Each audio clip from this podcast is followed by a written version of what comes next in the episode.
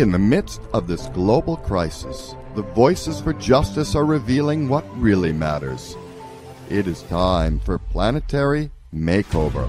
Here we feature solutions and modern miracles in documentary videos that offer hope for our future and remind us all of our spiritual source. Long ago, it was forecast that at this time in history, extraordinary teachers, including the world teacher, would emerge to help us as we build a world that works for everyone. Now, here's your host of Planetary Makeover, Mr. David Mynott. Welcome, everyone, to another episode of Planetary Makeover. We have a wonderful show in store for you and some really good news amidst all these global crises. We will be featuring death and rebirth. I'm presenting Dick Larson's interview with an ordained minister, McNair Ezzard, both of whom are longtime students of the Ageless Wisdom teaching and Share International volunteers.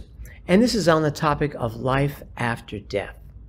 It's always been one of mankind's greatest mysteries, and our current culture's obsession with youth is a leading indicator of mankind's neuroses around a subject that is really just a part of life. Now, as always, we here at Planetary Makeover are not here to convince you of anything. All we ask is that you consider, with a truly open mind, to consider that the creation of a new civilization and world of justice and equality and peace and synthesis and love is possible. The best of the old coupled with the best of the new.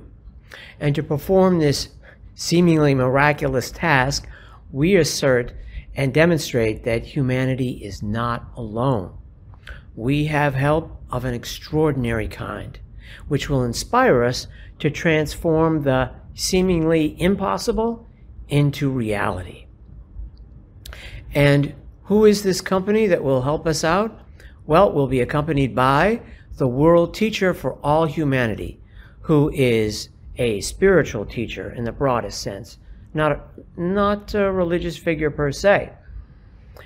But this figure has been predicted by all the major religions over a couple thousand years. For example, for the Christians, it would be the Christ. For the Jews, it's the Messiah. For the Muslims, it's the Imam Mahdi. For the Hindus, it's the Kalki avatar. And for the Buddhists, it's Maitreya. Yep, the Buddhists got the name right. Of course, Maitreya and his group that he's come into the world with, the Masters of Wisdom, are non denominational. They're not Christian, Jewish, Muslim, Hindu, Buddhist, or any other religion but they have had a part in all of them over thousands of years and more. And now they've come back to the world as non denominational spiritual teachers to assist all of humanity, everyone, from the most fervent fundamentalists to the atheists and the agnostics. And the masters and Maitreya don't need or want you to believe in him and they're not looking for followers. So, in case you were wondering if this had any religious or fanatical or cultish overtones, the answer is no. And since they're here for everyone, they belong to the people. They are not beholden to religious, governmental, or philosophical institutions. And it's considered the most important event in mankind's history, the emergence of Maitreya and his group, the Masters of Wisdom, working openly in the world with humanity for the first time in a hundred thousand years. Now, as I've said, Maitreya and the Masters of Wisdom love all unconditionally. So that is not an issue. And going beyond that, Maitreya is an avatar who is wielding energies in combinations that have never been demonstrated on this planet before. This is in part because he is in turn overshadowed by even greater avatars the avatar of peace and equilibrium, of synthesis, and of a third energy for which we as yet have no name. You might think of it as unstoppable will. Ponder on that, as the Master DK was fond of saying. Now, the Masters, along with Maitreya, are helping humanity and the planet enter the age of Aquarius. Now, this is not some New Age idea and not just an astrological fact, but an astronomical fact. The planet has been oriented towards the constellation of Pisces for the past 2,000 years, and now it's coming into alignment with the constellation of Aquarius. But in astrology, each sign has a two word moniker. For Pisces, it's I believe.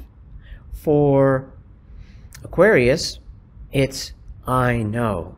So we're going from the age of beliefs to the age of knowledge. And this is why people need proof. They can't just take it on blind faith. And these ages, too, are not brief. You remember the song from the 60s, The Age of Aquarius from the musical Hair? Well, that was, if you recall, the dawning of the age of Aquarius in that song. That was the lyric. And these ages, as I said, last approximately 2,000 years, so Maitreya and the Masters of Wisdom will be with us for about the next 2,150 years. So you'll be seeing them lifetime after lifetime. And reincarnation is part of the subject of this talk and of the video. Now, writings about Maitreya and the Masters of Wisdom, as well as the ones that they wrote themselves, are meant to stimulate our minds and our intuition, but in a way that doesn't interfere with our free will, which is sacrosanct to the masters. Now, some of these authors, starting in the late 19th century, about 1875, would be Madame Blavatsky, think of the Theosophical Society, Helena Roerich, heading into the early 20th century, and then Alice Bailey from the early to the mid 20th century, and then Benjamin Creme, starting in the 1970s, going all the way up into the 21st century. Ben only left us five years ago in 2016. Now, as I said, we'll be featuring a video which is Dick Larson interviewing McNair Ezzard entitled Death and Rebirth, whose primary topic is life after death. And as I said before, it's too bad we're not recording this while the moon is in Scorpio, which is the sign of death and regeneration. But perhaps some of you watching this later on will be doing that during a moon or sun in Scorpio phase. And today, as we grapple with such issues as COVID 19 and the subject of death and dying and rebirth and regeneration and reincarnation, these all take on an added poignancy. Now, after the video plays, I will have a little Q&A with you since we can't speak with you directly and we'll talk a little bit more about this subject from the perspective of Benjamin Creme and his readers who wrote in to him and who attended conferences in person where they asked many of these questions, some of which I will read to you. And so, with that, let's go on to the video.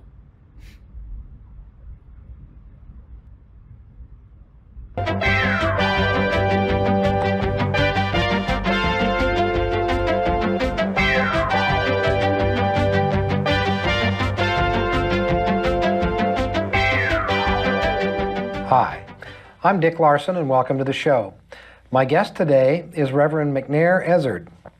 Um, Reverend Ezzard uh, is a, an ordained Methodist minister, and he's also uh, the administrator of a nursing home facility, as well as a longtime student of the Ageless Wisdom. So, welcome to the show, McNair. Thanks, Dick. It's a pleasure to be here. Good to have you here. McNair, um, many of us got our ideas about what happens to us when we die and after we die. Um, growing up in an organized religion, such as I'm sure you did and I did as well. And so we've developed our belief system about what happens after death, um, largely based on that, at least um, going into adulthood. What do you think happens to us when we die? I think it's a lot different than what we've been led to believe and what we've been taught in the in, within the confines of the church.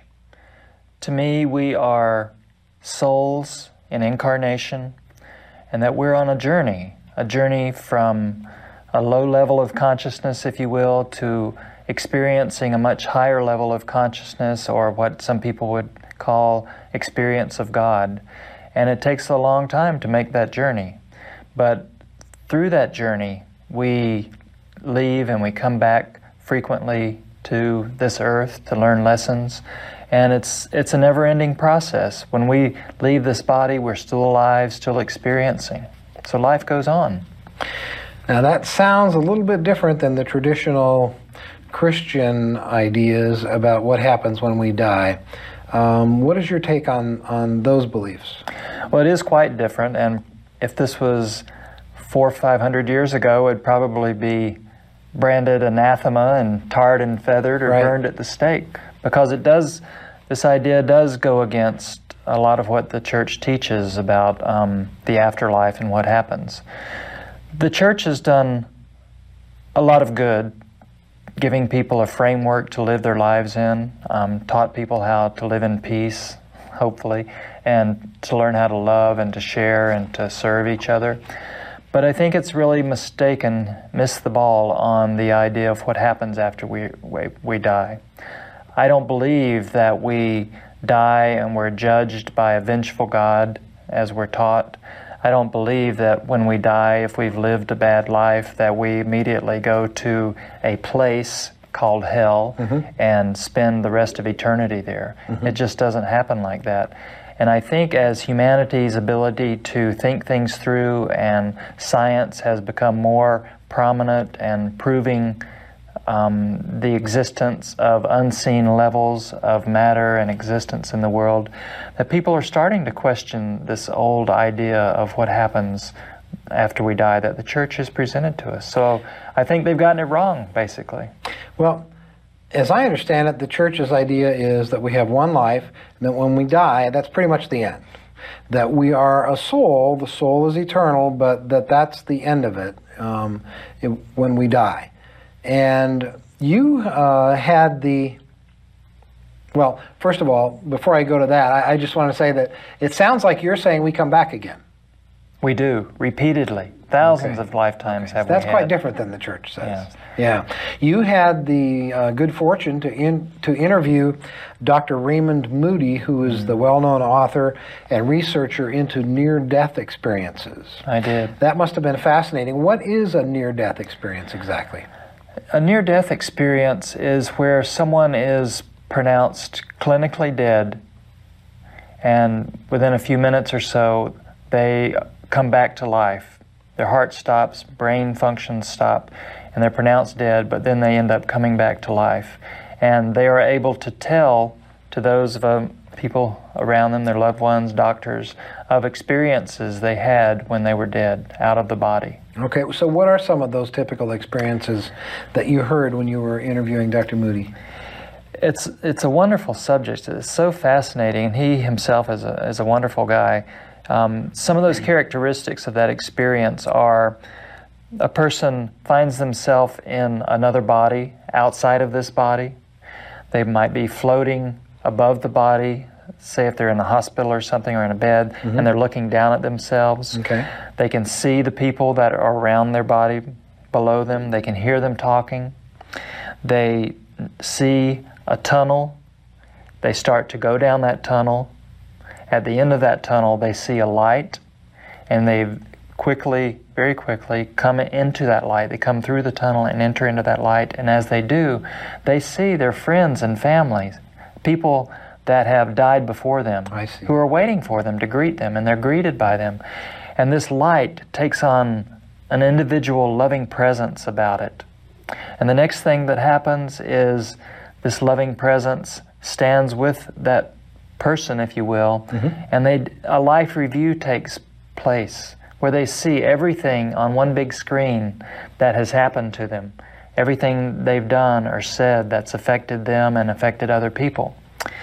After that's over, they are told or they're given the choice of either, you know, staying or going back to their body.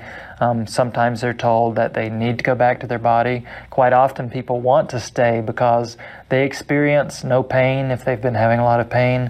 They experience a newfound freedom from their body that they haven't experienced. Um, but they obviously they make a choice to come back to the body, and then they find themselves back back in the body, um, fully aware as they were before they were pronounced dead. It's interesting that you said that one of the common experiences is that they review their life's experiences and the um, effects that their actions have had on others. Um, are they judged? Do they do they report feeling regret and remorse about things and and um, criticized or judged about that or or, No, or not at all. Not at all. That's the thing about it is when they enter that light, it's just like you're you're swimming in a sea of love and compassion and understanding.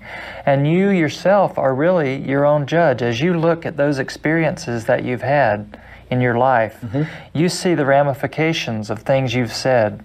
You see the ramifications of things you've done to people good and bad. good and bad. Okay. And not only do you see the effect that it's had on that immediate person, but if you could take as an example, as you throw a rock into a pond Right. and you see ripples rippling towards the shore, Mm-hmm. that's what happens when you when you say something to someone. Say it's a negative comment. Right. That has effects beyond that person, and you see the effects that that has had on other people and other situations in your life. And the fascinating thing about this also is that quite often what we take to be have have been our major accomplishments in life we see aren't really that significant. And the smaller things that we've done or said to help somebody or speak a kind word to someone those things stand out more prominently when we're doing that life review. Yeah. but there's no sense of judgment. There's a sense of trying of understanding about what we've been through what we've done where we've learned. Um, have we learned to love? That's the basic message. Have we learned to love? And that's what the review is about. How have we learned to love? Have we accomplished that purpose by being in existence? People that are interested in reading about this can pick up books by Dr. Raymond Moody, right? Yeah, his first book was called Life After Life, and he's written a number of books since then. Okay. They could also pick up a book called Embraced by the Light, written by Betty Eadie, E A D I E. And um, in there, she relates many similar experiences and also talks about the ripple effect and seeing, for example, that if she helped somebody, then they went home, they were in a good mood, and they were kind to somebody else, mm-hmm. and that made that person feel good, in this, and it just kind of like a domino effect. Mm-hmm. Same thing with negative comments or negative mm-hmm. reactions, and uh, very descriptive and very, very interesting. Yeah. That is said to be the most detailed, lengthy uh, near-death experience ever recorded. Is Betty Eadie's book, and um, it is it's a fascinating book, and I would encourage people to to check that out as well.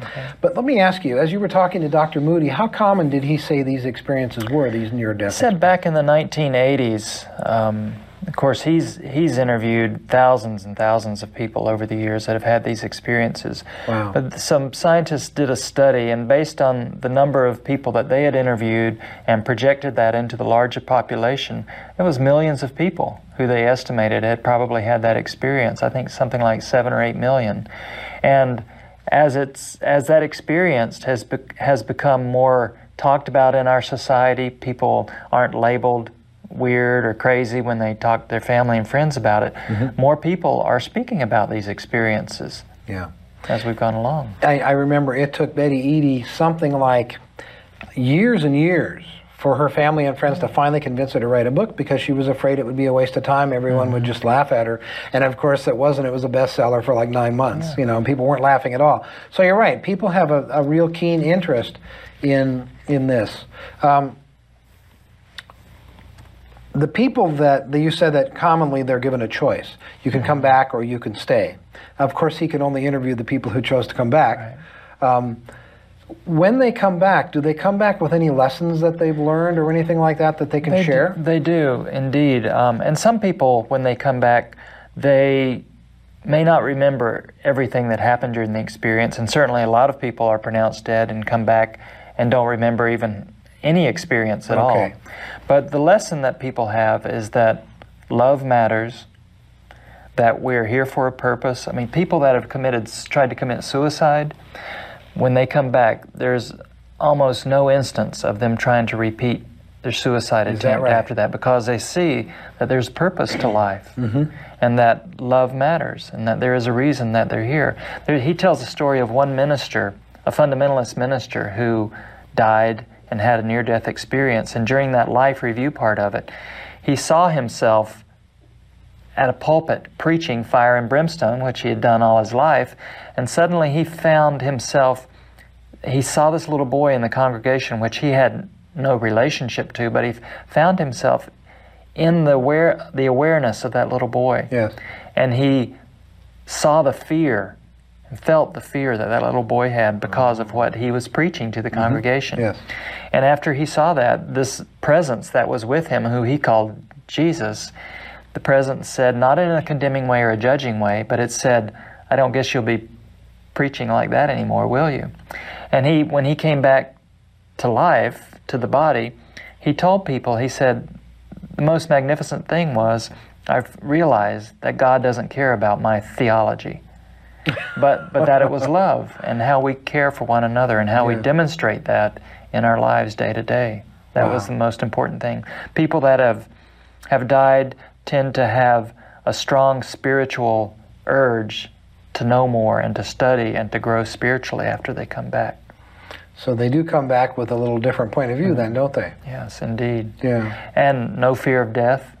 I know a lady, a friend of mine, who she's in her 70s now, and when she was in her 20s, she had a near-death experience. She was pronounced dead. She remembers floating above her body in the hospital, and the doctor saying she's gone, and she was saying, "I'm not gone. I'm not gone," you know. Mm-hmm. But she said ever since when, she, and then when she came back into the body, she has never had a fear of death at, since then, because to these people that have had this experience, Yeah.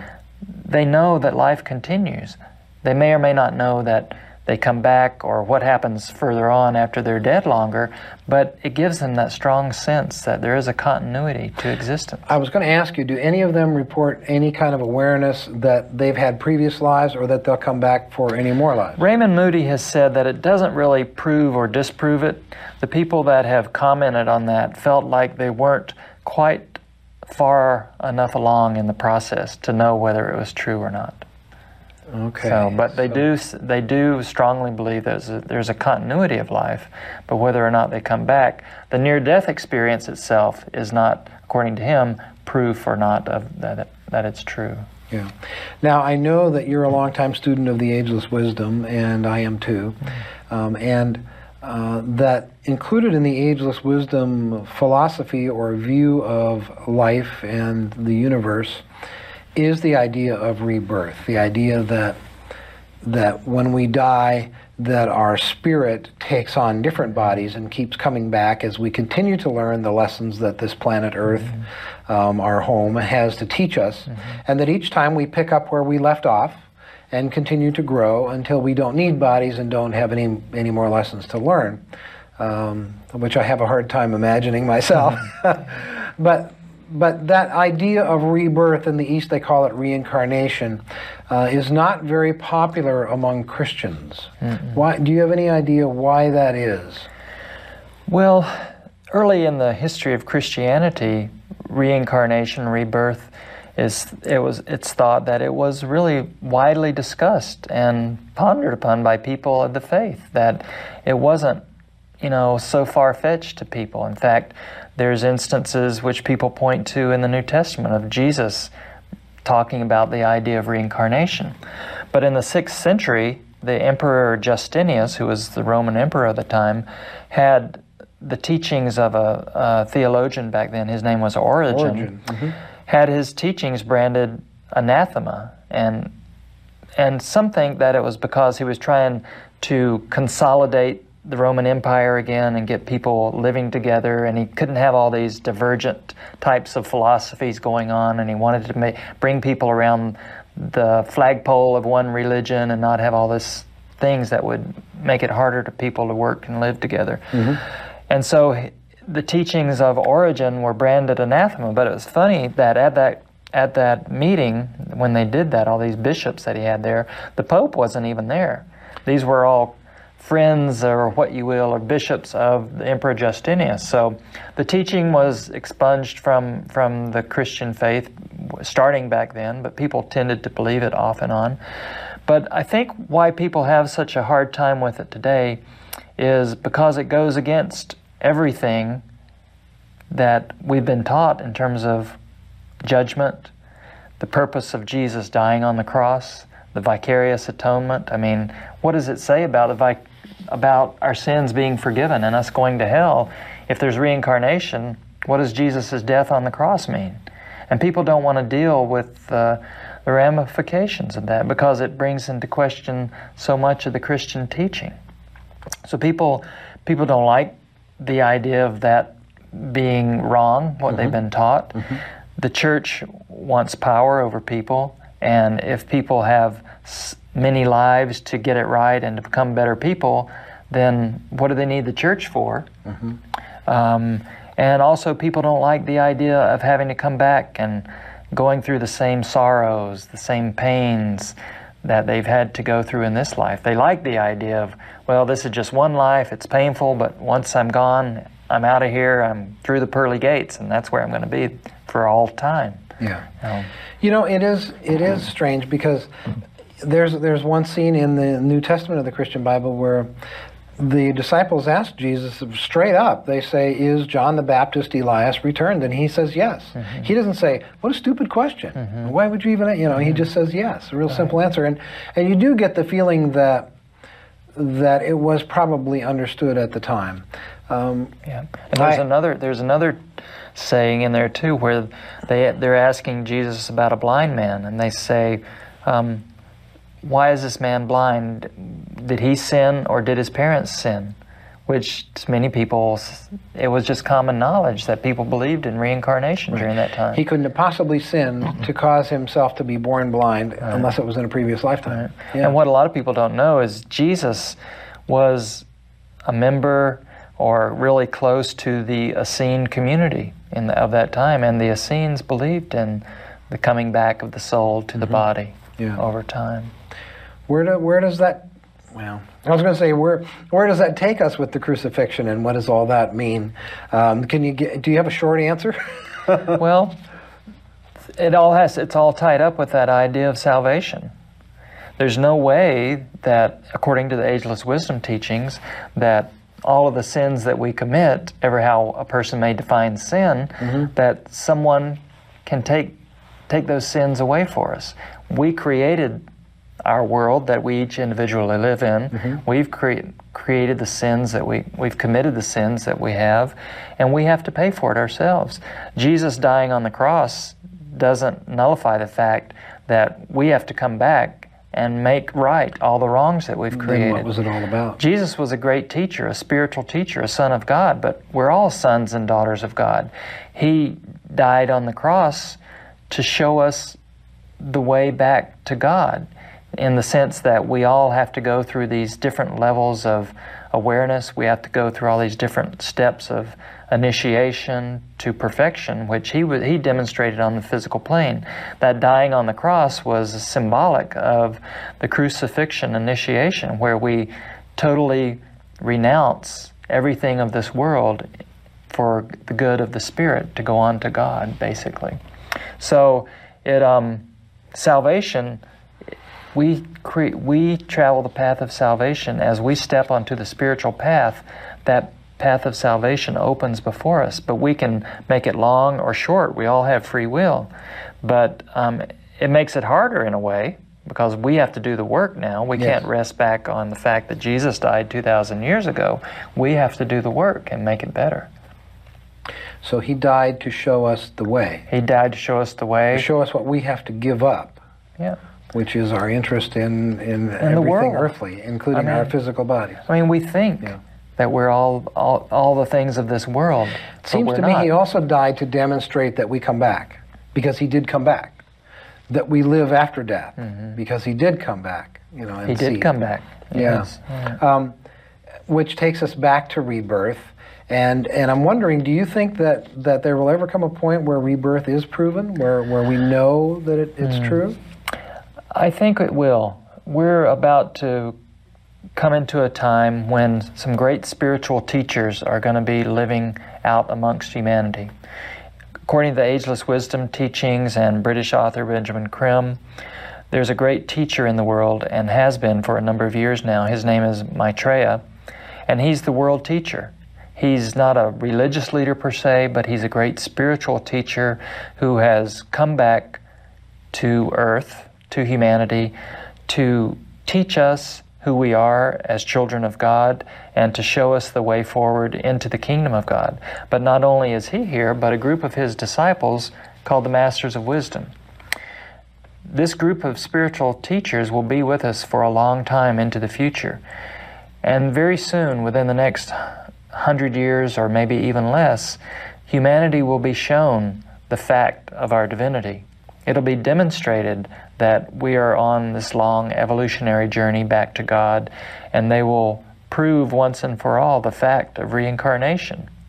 And once this happens, once people learn who they are, once Maitreya and these masters teach us about this, it's going to obliterate in, uh, from our consciousness this fear of death that we all have. If he's here now, why aren't we aware of it? And what is he here for? We're not aware of it because he hasn't come out into the public arena yet.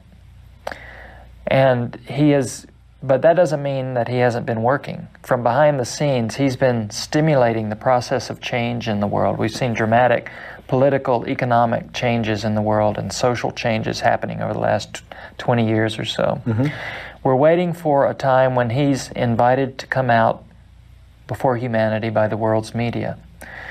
One of the precursors of that happening is he has said that there'll be a changes, certain changes in the world, economic changes, which will call forth his wisdom, that of the masters, to show us how to to correct the problems that our current economic and political systems have created in the world. And once that happens, once this economic change comes about, uh, um, Benjamin Creme has said a great economic collapse will happen, that this will send up a cry from humanity for help. And at that time, he will be invited to come on the world's television and radio and speak to humanity and basically advise us what we need to do to save ourselves. Sounds like we're talking about the stock market. In a way, we are because the stock market is really probably symbolic of the economic climate in which we live. Um, but there's a lot of people that aren't involved in the stock market that will experience this economic crash in a way that um, people that are involved in the stock market will experience it as well. Now, he is coming as the world teacher, you said, to help humanity. It won't be the end of the world then? It's not the end of the world at all. It's the beginning of a real golden age for humanity. Okay. It's a wonderful and, time. And when he comes on TV, how will we know that it's him? We will be alerted to it before the, the time when he comes out into the open. Okay. Um, and there will be there'll be a press conference, and there will also be what will come to be known as the Day of Declaration, when he will appear on television, but he won't speak. But yet he will talk to humanity for 20 or 30 minutes. But even though he won't speak, we will hear his thoughts in our minds. You and I will hear him in English. People in France will hear him in French. Whatever language people might be speaking around the world, that's the language they'll hear him in. He will. It'll be telepathy in a way because he will be overshadowing the minds of all humanity, And He will be telling us who He is, who we are, and why He's here. It'll be a wonderful day for humanity. And His energy, His love will flow out through the hearts of all humanity. It will be as if He embraces all of humanity all at once. It'll be in Christian history there's a, the day of Pentecost, it talks about in the Bible. It Right. will be really a repeat, only this time on a worldwide scale, Okay. of the happenings of Pentecost. On that day, hundreds of thousands of miracles, healings will take place, physical healings, to, as if the first thing about telepathically overshadowing humanity wouldn't be enough. Right. People will be healed of these ailments and diseases that they have had. So if you're paying attention at all, it shouldn't be hard to miss. It shouldn't be hard to miss if you're watching TV or the newspaper, and because we'll know that this person's in the world ahead of time, and we will know ahead of time when this event's Mm-hmm. And then his place. teaching will begin. Is that His teaching will begin. He will be with us for the next 2,000 years. He will not leave. And as we come back into incarnation over and over again over the next 2,000 years, Okay. we will see him at the center of our planetary life, teaching, guiding, consoling, helping humanity. He and also his group, the, the Masters of Wisdom, will be here. so? Rebirth shows up once again. As we come back, we will see him and his and his teachers here, and we will see a change in humanity, I guess, and in the world, huh? A positive change, which we need. Very exciting. We need. Yep. You know, it's really fascinating to to hear a an ordained minister's point of view, you know, who is also familiar with the ageless wisdom. I mean, you're a, you're a very unusual, you know, mm. man. Your background is very unusual and very varied, and it's it's really wonderful to be able to talk to you about this. Well, thank you. It's the only thing. It it makes sense of all the Christian teachings. It brings it all together for me. There's so much in the way I was brought up that didn't Yes. make sense, but when I mm-hmm. found out about reincarnation and eye for an eye and a tooth for a tooth and rebirth, it brought the whole thing together for me. Well, It's thank you very much, McNair. Right, thank you. Thank you for being here. I appreciate Pleasure. it, and thank you for being with us.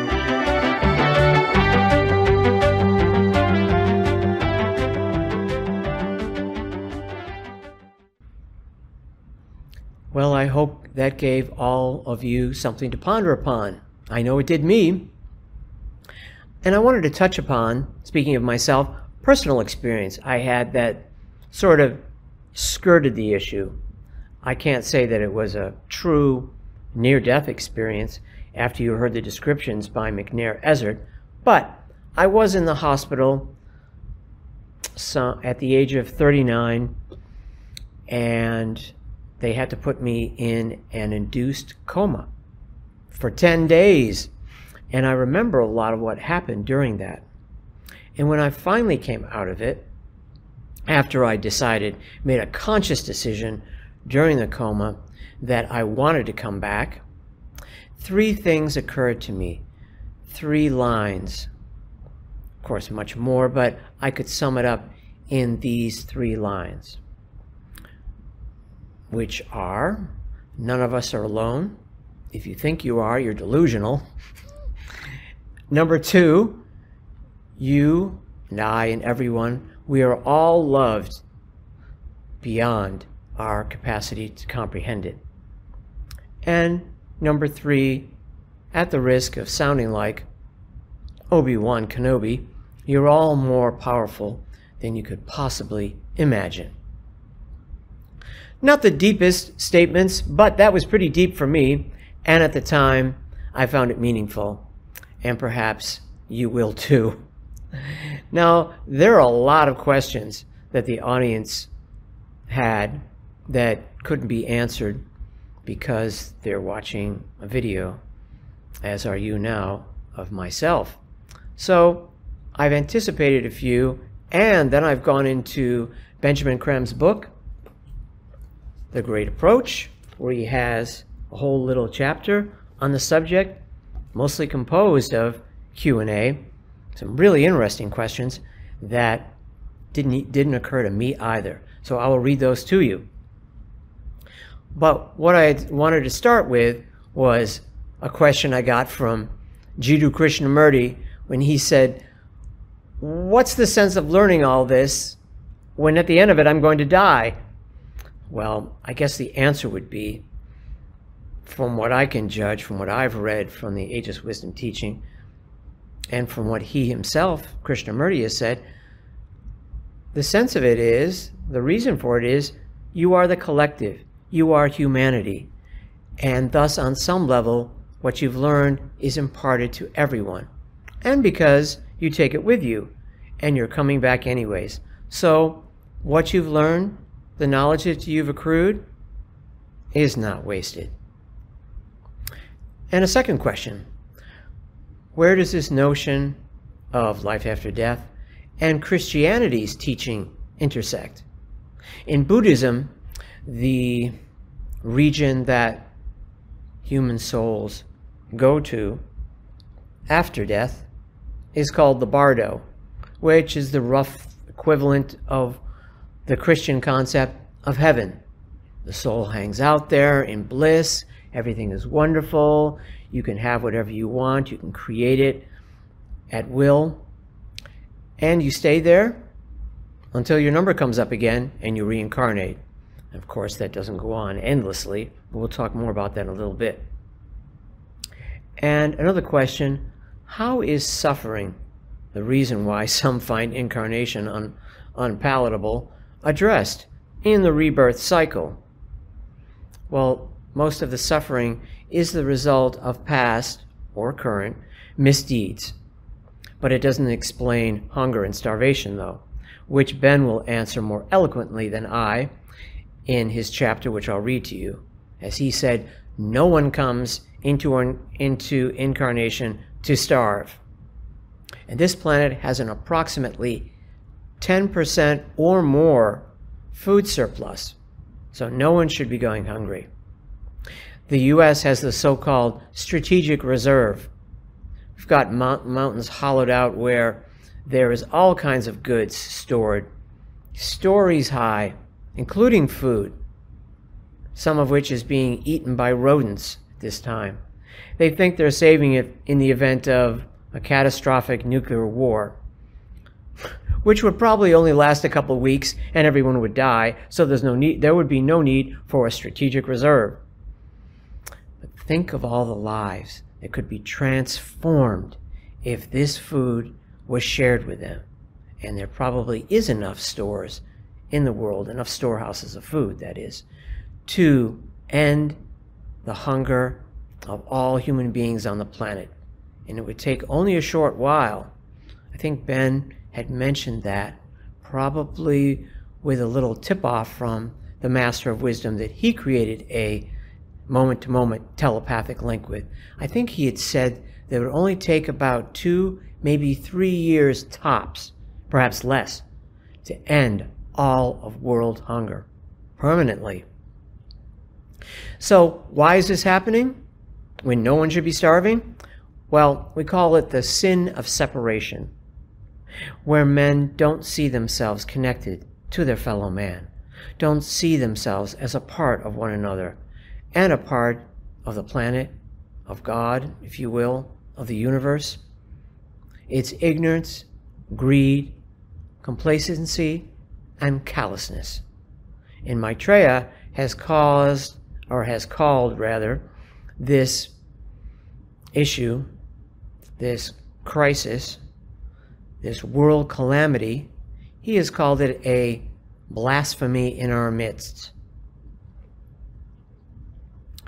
And another question I anticipated was well, just how long is this going to go on anyway? I mean, lifetime after lifetime. Well, that depends on you. While it's taken thousands of lifetimes to get to the point where you are now, and congratulations on that. We now, based on our point of evolution, we have several more, or perhaps dozens more, lifetimes before we reach the fifth initiation, when we are also a master of wisdom and free from the pull of matter and free from the earth. And we reach perfection as far as the Earth School is concerned, but of course, that attainment goes on into infinity. And when that perfection occurs at the fifth, initi- fifth initiation, of course, we we are free of the cycle of death and rebirth.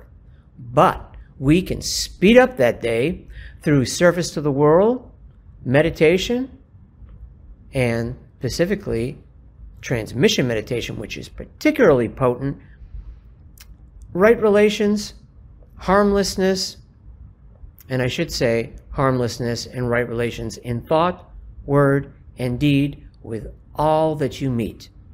That's what will speed up your evolution. You can get through those initiations faster and on to a wonderful new world in the kingdom of souls as a master of wisdom and beyond. And going back to the issue of death and rebirth, crossing over, reincarnation, and so forth, I found it interesting that Benjamin Creme had stated that the day is coming when mankind will create machines with which we will be able to communicate with those who have crossed over. First, it will be visual, and later, it will also be auditory. We'll be able to speak with them. Imagine that. Now, before we go any further, let me just remind you to follow us on Facebook at, at hashtag planetary makeover and at the website www.planetarymakeover.org. Part of the reason I'm mentioning that now is because if you have questions, you can put them there to us and we can answer them.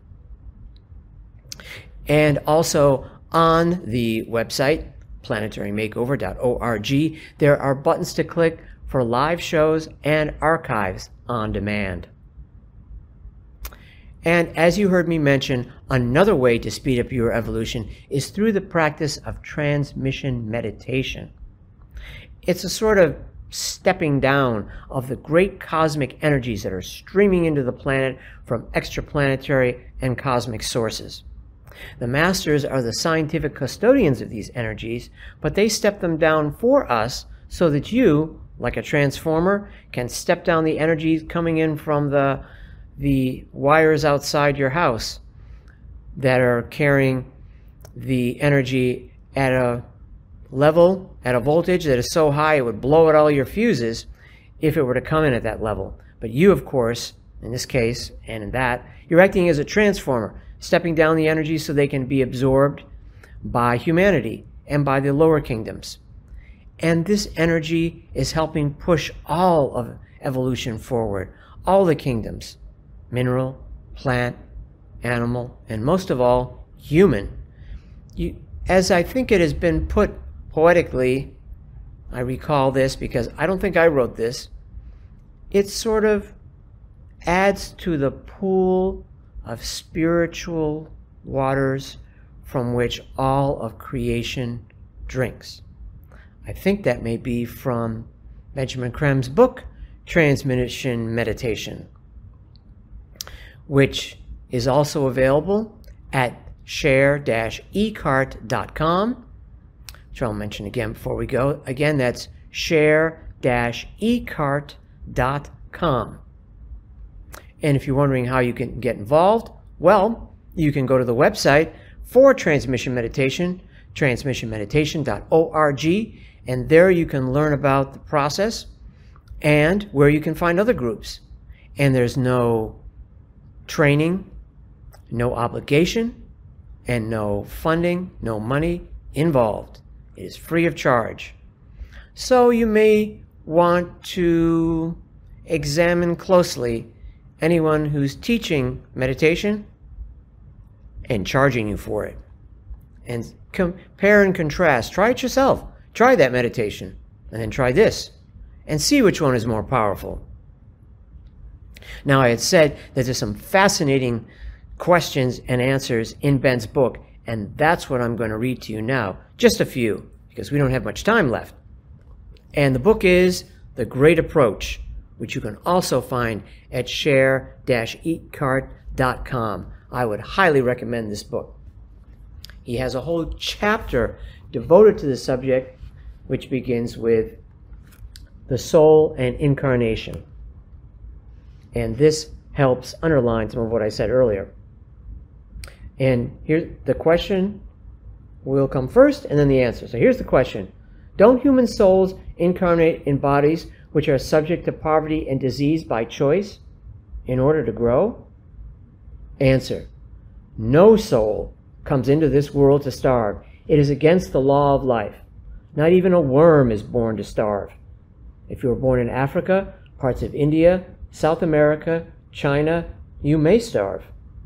If you were born in America or the UK, you might be hungry, but you are probably not starving. Maitreya has said that the only reason people starve is that they have the misfortune to be born in one part of the world rather than another. No one incarnates deliberately to starve. If you starve intentionally, you do it as a spiritual exercise or ritual. Jesus is said to have fasted for 40 days in the wilderness. Fasting has long been known to have beneficial effects on the body and therefore on the emotional and mental aspects as well. Fasting has long been known to have these benefits. That is very different from a life in which you are born into total degradation and misery, in which there is no food or work, in which you have to walk perhaps 12 miles for water or firewood. This is the daily grind of millions of people in sub Saharan Africa today. But they did not come into incarnation to experience it. We come into incarnation in groups. These groups have probably been incarnating in that area for centuries. They are the inheritors of a colonization process which has now ended. Much of sub Saharan Africa in that colonial era, era belonged to the British. And when we left them to fend for themselves, we did not educate or train them in the ways and means of doing so nor did the French, Belgians, or Portuguese. And these people are left with the results of colonization. In some cases, it has been acceptable. In others, it has been a miserable tragedy, especially in those parts which are not naturally well endowed. This is the reality, and no amount of theorizing that they chose it explains it away. They did not choose it. They find it when they are drawn into incarnation by the magnet of the group of which they are a part. We all incarnate in groups in any part of the world. You have probably been your mother's father, or mother, sister, or brother many times over. Perhaps you were in sub Saharan Africa last time. Think about that. Well, with that, we are going to wrap up because we are, in fact, out of time. And I encourage you to check out Ben's book, this one, The Great Approach, and many others, which you can find at share-ecart.com and also to visit transmissionmeditation.org. And I'll leave you with a quote from Maitreya, one of my favorites, which he said, May the fear of death die in the hearts of all men. May we thus transcend that and thus begin to truly embrace that great adventure we call life. Thank you. Visit us on Facebook at hashtag planetary makeover. This show has been a production of planetarymakeover.org. At our website, we have a link to our bi weekly live show at 5 p.m. Mondays, Western Time, and 8 p.m. Eastern Time. At our website, we also have a link to our archives and a selection of our shows. For more background info, visit www.shareinternational-west.org. That's shareinternational-west.org. For related books and DVDs and CDs by Benjamin Creme on the emergence of Maitreya, the world teacher, please go to share-ecart.com.